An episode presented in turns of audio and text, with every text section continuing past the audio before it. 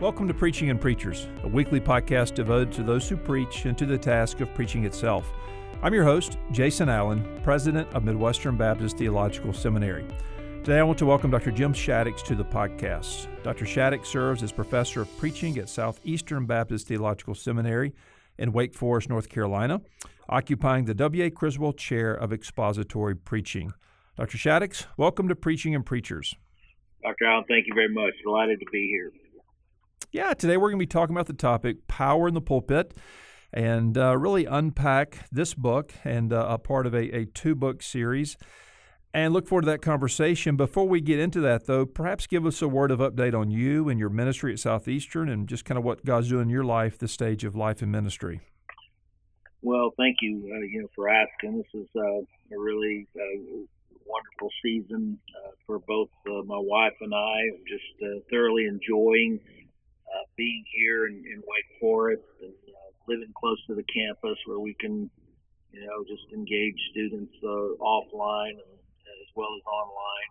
Uh, it's one of the things that we enjoy doing. So we're loving that. I, I've got, uh, uh, you know, some new responsibilities that really began in August. Uh, you know, began to serve as the director of our Center for Preaching and Pastoral Leadership, and so just uh, know, an initiative to help resource pastors and uh, promote biblical preaching as well as uh, you know, biblical pastoring. Uh, and uh, so we're we're excited about that. Certainly has uh, made my head spin a little bit faster, you know, with additional responsibility.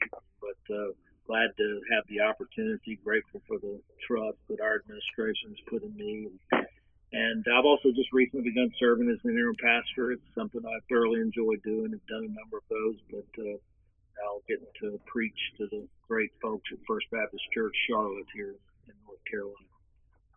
Good for you. Hey, listen, also while we're here on the front porch talking, uh, the broad contours of your ministry, both uh, local church and institutional settings, if you could just briefly sketch that out for us.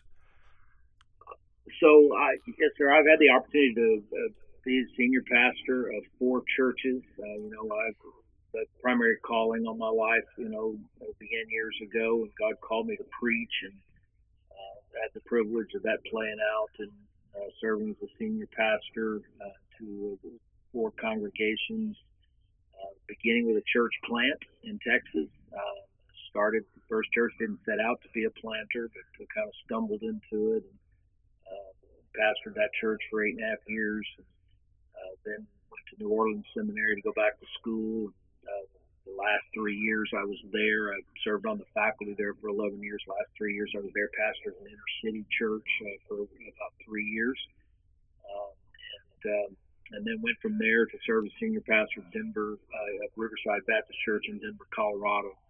I was there for almost eight years uh, before uh, coming to uh, you know Southeastern Seminary the, the one that kind of overlapped, uh, you know, there is when I went to New Orleans. I I pastored for a very brief time, uh, only for about 18 months in a rural church in Mississippi. And the reason that came to a close was New Orleans asked me to teach, and that's why I was going back to school. So uh, just an easy transition to that. So uh, as far as academically, I did serve uh, as uh, professor of preaching and dean of chapel at the New Orleans Seminary. I was there for 11 years, and, and I've been on the faculty here at Southeastern for uh, almost seven years now. Wonderful. Well, listen, we're talking today about power in the pulpit.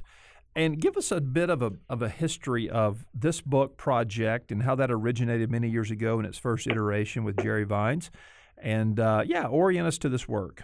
Uh, uh, you know, Dr. Vines had written two books uh, on preaching back in the 80s, uh, one on preparation, one on delivery. When I went to uh, when I went to, to New Orleans Seminary and started teaching, I I wanted two things in the textbook. Uh, one was I wanted a book on uh, that championed exposition, and two, I wanted a textbook that was written from a pastoral perspective. There there was a handful of books, uh, you know, out there, uh, but not a lot written from you know the perspective of a guy that was doing it week in and week out, and that's why I gravitated to Dr. Vines's books um, because you know they they were uh, you know uh, books on expository preaching, and they were written by a guy who's doing it. And so I started using them. Uh, one year at the pastors conference, I had never met Dr. Vines, but I just mentioned to him uh, at meeting him after one of the sessions at the Jacksonville pastors conference that I was using his books, and he just made the comment, you know, that uh, uh, those books need to be updated. When I got home, I wrote him a letter, and, you know, and just said, uh, hey, if you ever need some help with that project, I'd be happy to help. And it was kind of a, you know, thanks but no thanks kind of deal because he didn't know me from Adam. But, you know, I think uh, within the next year, uh, you know, he he uh, came to to you know we, we got to know each other. He came back and you know said he wasn't going to have time to do it. Asked me if I would still be interested in doing it, so I was glad to do. Uh, we made the proposal. Moody Press came back and great idea, and they said let's put the two books together. So we got you know book on preaching and uh, on ex, uh, on preparation and, and then on delivery. We bring those two together. Dr. Vines gave me the freedom to uh, reorganize this stuff, up to update it, and then add my stuff to it. And so uh, that's kind of the first version of Power in the Pulpit. Um, you know, it was released in '99, and then we just updated it and revised it. Um, uh, made, you know, I think some uh, hopefully helpful changes uh, this last summer. It came out 2017. So. Wonderful. Well, they're you know just incredible resources, and you and Dr. Vines have influenced so many different preachers in positive and substantial ways. So we're talking today about power in the pulpit, and of course, deriving this from the book Power in the Pulpit, and you've oriented us to the book. And I just want to get into it and ask you some questions about power in the pulpit. Uh, I don't know of a preacher alive who desires not to be powerful in the pulpit. Uh, when I meet that preacher, I'll encourage him to not be in the ministry or, or to awaken to uh, the gravity and responsibility of preaching. Uh, by power in the pulpit, of course, we, we mean more than one's you know, personal charisma or loud voice or one's ability to communicate. We're talking about preaching and the power of the Word of God and bringing that Word of God to bear in a powerful way. So, with that, by way of front porch, let's me just uh, let me engage you. You talk about the call to preach as a call to prepare, and uh, that's essential to being to demonstrating power in the pulpit. So, question: Can a preacher expect to have power in the pulpit if he doesn't take sermon preparation seriously? Dr. Allen, I don't think a preacher can expect to have power if he doesn't take his preparation seriously because the Holy Spirit is the one who gives us power, is the one who inspired uh, the, the, text of Scripture. And so uh, I think we're compelled, if we want to tap into uh, the power of the Spirit and have Him attend to our preaching, to take what He says seriously. And because, uh, you know, the, the text of Scripture has been covered up by different layers over time uh, since the time that it was inspired and, and actually inscripturated. I think the responsibility to prepare it just increases. We we just have a uh, you know the the need to to go in and and you know to study all of the areas that would go into a right hermeneutic as well as a you know a right uh, uh, you know, approach to putting, you know, what we study in the form that we can communicate it to people. So uh, there's no room for lazy preachers, uh, you know, I think in, in the kingdom. Uh, so uh, I think we're, you know, our, our view of uh, the spirit, the inerrancy and the infallibility of Scripture, the supernatural nature compels us to give ourselves to find out what the Spirit is saying given text of Scripture. So, with that in mind, what type of preparation uh, is necessary for powerful exposition? Well, I, you know, I, I think that um, God gives grace, you know, for various situations. So uh, I know that everybody doesn't have the opportunity to do formal education by way of preparation, but I think any brother that that has access you know, to formal education ought to to make that part of his you know his pepper preparation, and that's just the opportunity to put more tools in our toolbox, you know, to be able to engage this this process in. so I think formal education can be a big part of that. Do I believe that a preacher has to have formal education to be a powerful preacher? Uh, no, I know that's where I you know I think God fills in some of the gaps in our lives depending upon circumstances. Now, I think as far as regular weekly preparation or preparation, you know, in the ministry, uh, I think you know what goes into that. Uh, you know, begins uh, on our knees. It begins in our prayer lives with a recognition that it doesn't matter how well we exegete a passage of scripture. It doesn't matter how well we, you know, put an outline together or find illustrations. If the Spirit doesn't attend to um, our preaching, then we're still going to be preaching deadness, as E.M. Bounds talks about. Um, so I think one of the things that goes into you know preparation you know for the preacher is is just the spiritual element of of engaging the Holy Spirit you know just from a the standpoint of what is variously referred to as the anointing and the, or the filling of the Spirit, the unction. Um, but the other, you know, another aspect of that that still, again, is, is us you know, tapping into the power of God through the Spirit is interpreting the text of Scripture rightly. So I think one of the things that goes into preparation is us having a, a right lens, a right hermeneutic, uh, you know, approach to studying the text, interpreting the text, uh, finding out what the Spirit was saying in any given passage of Scripture. Uh, and then I think because the preaching event is is a you know is a uh, is a public uh, speaking exercise. Another part of you know of our preparation uh, is uh, you know learning how to present God's word uh, in a in an undistracting way. I, I don't think our our preparation is to make ourselves more polished orators. I think it's learning how not to be a hindrance to the power of the word in the way that we deliver it. And so I think part of our pre- preparation is, you know, is, is giving attention to how we present uh, you know, the, the word, how we say things, how we engage our audience, understanding our audience, you know, to uh, you know, to a certain degree, so that we can present God's word um, in a way that nothing we do as the human instrument rises above um, the the, the mystery of the gospel, the, the, message that we're given. So let me tease that out just for a moment. Again, you're talking about preparation and and really two different aspects of that. One is the preparation of the minister, where you think of formal theological education in a seminary context, but really that type of training that would take place before, most often before entering into full time vocational ministry, most often on the front end of, of let's say one's first pastorate. Then you talk secondarily really about kind of week to week preparation, preparing the sermon itself. And I want to play devil's advocate for a moment. Uh, what do you say to someone that would say, well, look, Martyn Lloyd-Jones never went to seminary. Charles Spurgeon never went to seminary. God obviously used them, though they did not have formal ministry preparation. What's your response to that? Uh, you know, my response is, is just would go back to an issue of stewardship.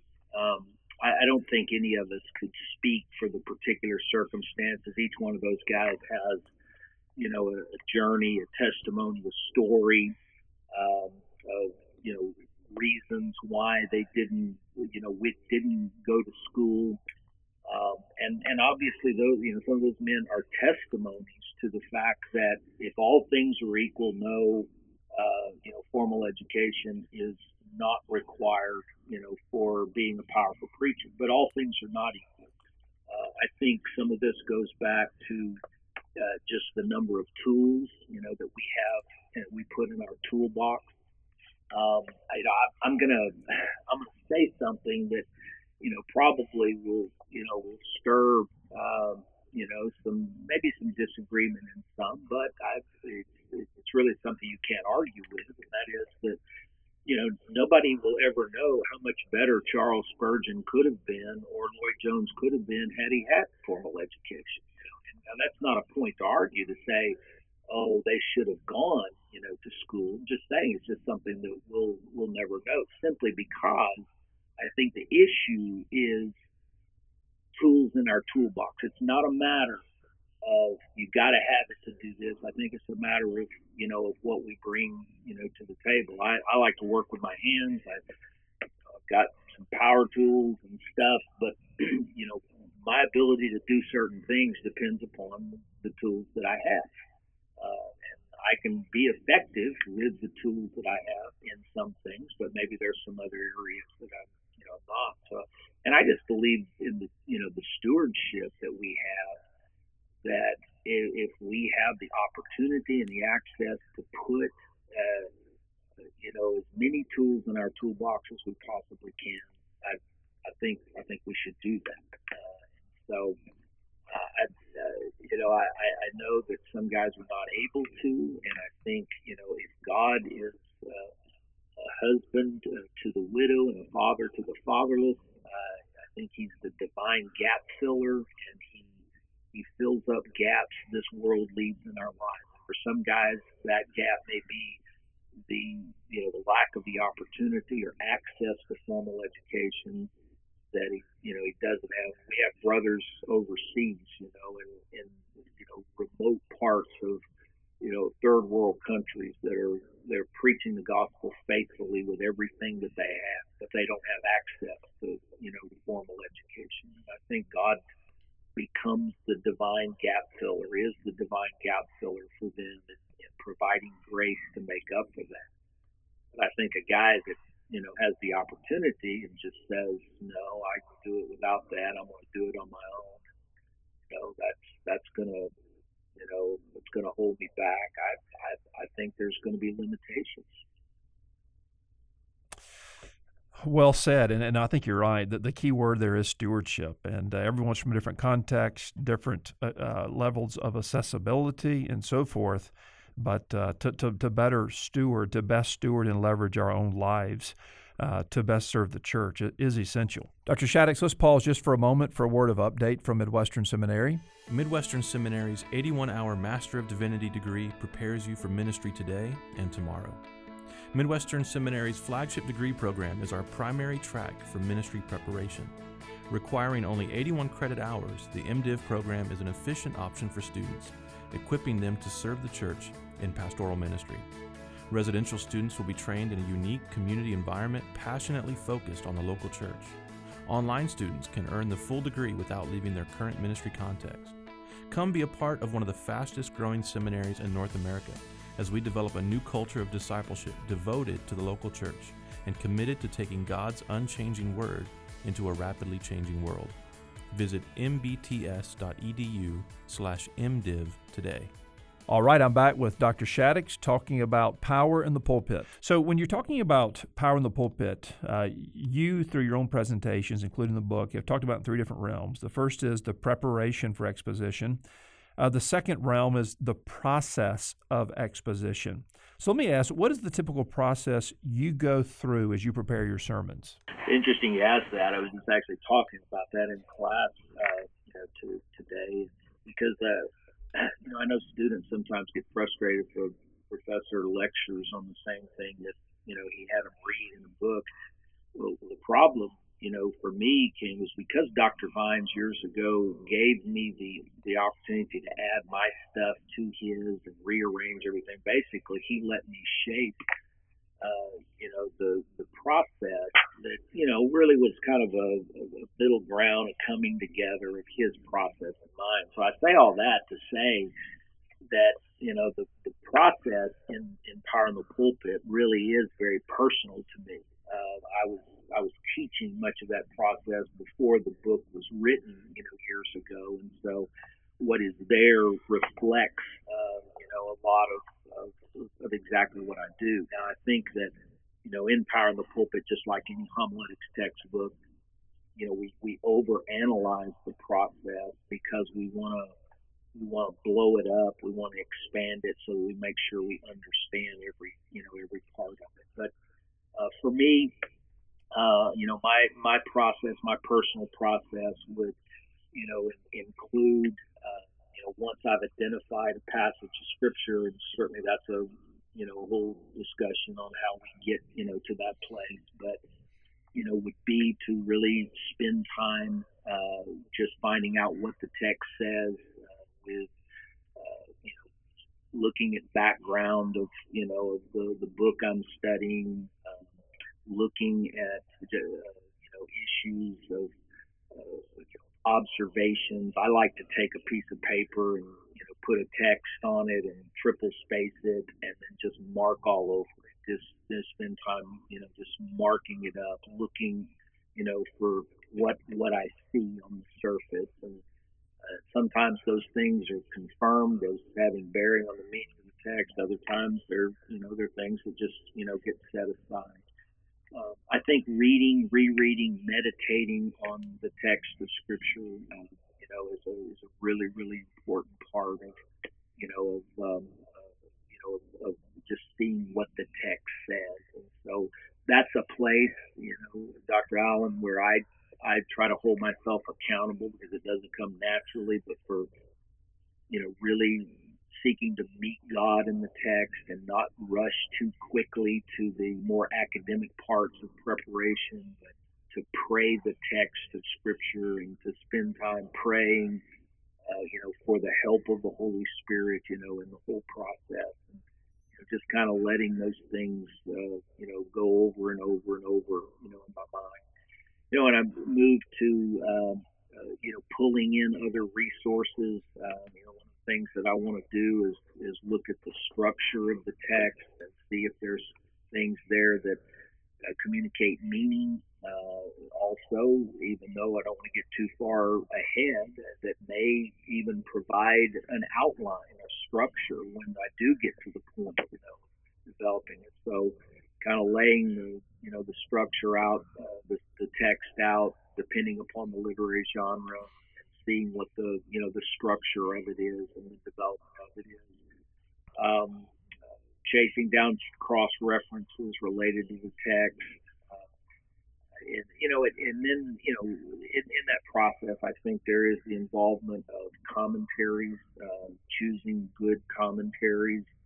Uh, basically, I think is, is like inviting, um, you know, wise counselors and into the study to speak into our lives. Uh, I think we have to approach them the same way we approach every, you know, every other part of the prep process, and that is to not just look at one resource, but to, uh, you know, to look at where the weight of the evidence lies, where the majority of, you know, guys that have studied this book of the Bible their entire life, you know, where where is where do the majority of them see, you know, certain things in, you know, passage of scripture. So uh, all of that, you know, of course, is you know part of you know the, the exegetical process, the Bible study process, really finding out what the Holy Spirit is, uh, you know, is saying in a particular passage of scripture.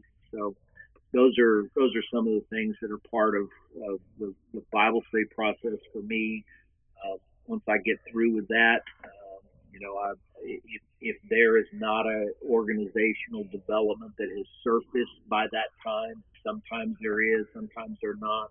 But when there's not, I need to spend some time really getting a framework, beginning to think about how is the best way for me to explain this text and to take people on a journey through the passage of scripture uh, where they can get to the main idea, you know, of the passage uh, the you know the text of Scripture, uh, and and you know, and, and that's one thing I think uh, you know, if I just as a side note, I think is uh, uh, some preachers you know really get sidetracked on is, is thinking the primary issue with a sermon outline is memory, uh, just you know, something that people can remember. And, while you know that that's great, you know, helping people being able. to I don't think that's the primary goal of an outline. I think the, the primary goal is is to you know to let people engage the text of Scripture, and so that outline becomes much like the directions of the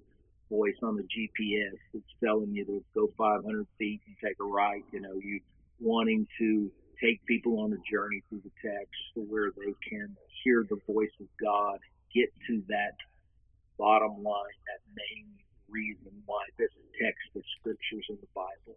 And and then you know illustrations and applications. Just thinking about you know is there aspects of the text that you know that need to be connected through illustrations or could be helped with that, and, and how do we establish the relevancy in the, you know in people's uh, hearts and minds with regard to you know the uh, the truth of that text.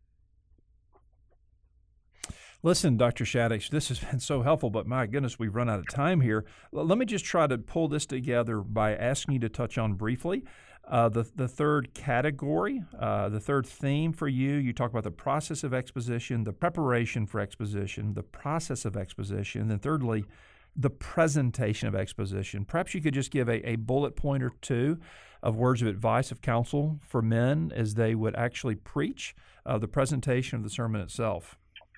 Well, one of the things that I would say is, you know, if you get a chance to read this book, read Dr. Vines' chapter. That probably the part of Power in the Pulpit that I touched the least was his voice, uh, his chapter on voice, um, and that that's something that grew out of his personal experience and is something that is huge for preachers uh, in protecting their voice. So, you know, that that is one thing that I would say you know, uh, another thing, Dr. Allen, that I would say is just uh, again, it's, you know, going back to something I, I referred to earlier. I think the, the biggest issue in looking at issues of delivery uh, is not how do we do things, gestures, you know, facial expressions, body movements, all that, to make the word more powerful or to make our preaching more powerful. We can't do that. The word of God is the most powerful thing in the universe.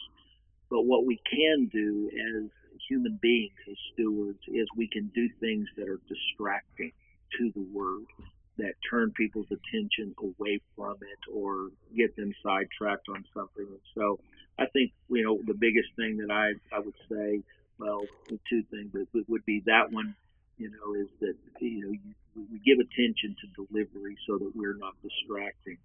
The last thing I would say is, um, we, we have a responsibility in our presentation of the word to always call for a verdict. I'm very concerned about this in preaching today uh, that we're giving a lot of information, even a lot of good exposition, uh, but not calling on people to uh, decide for the truth of God's word, whether it is the the gospel from the standpoint of salvation or whether it is some aspect of the crucified life. I think in the presentation you know, preachers need to really be intentional about calling on people to act. That may or may not be a physical expression like an altar call, but we still have a responsibility to call for a verdict. Well said, and I fully agree. Well, Dr. Shaddix, thank you for joining me on Preaching and Preachers. It's been a delight having you on uh, on the program today, and may God's blessing be yours and uh, on you and your family and all that He's entrusted to you. Thank you, Dr. Allen. Thank you for listening to Preaching and Preachers. For more information, please visit my website, jasonkallen.com.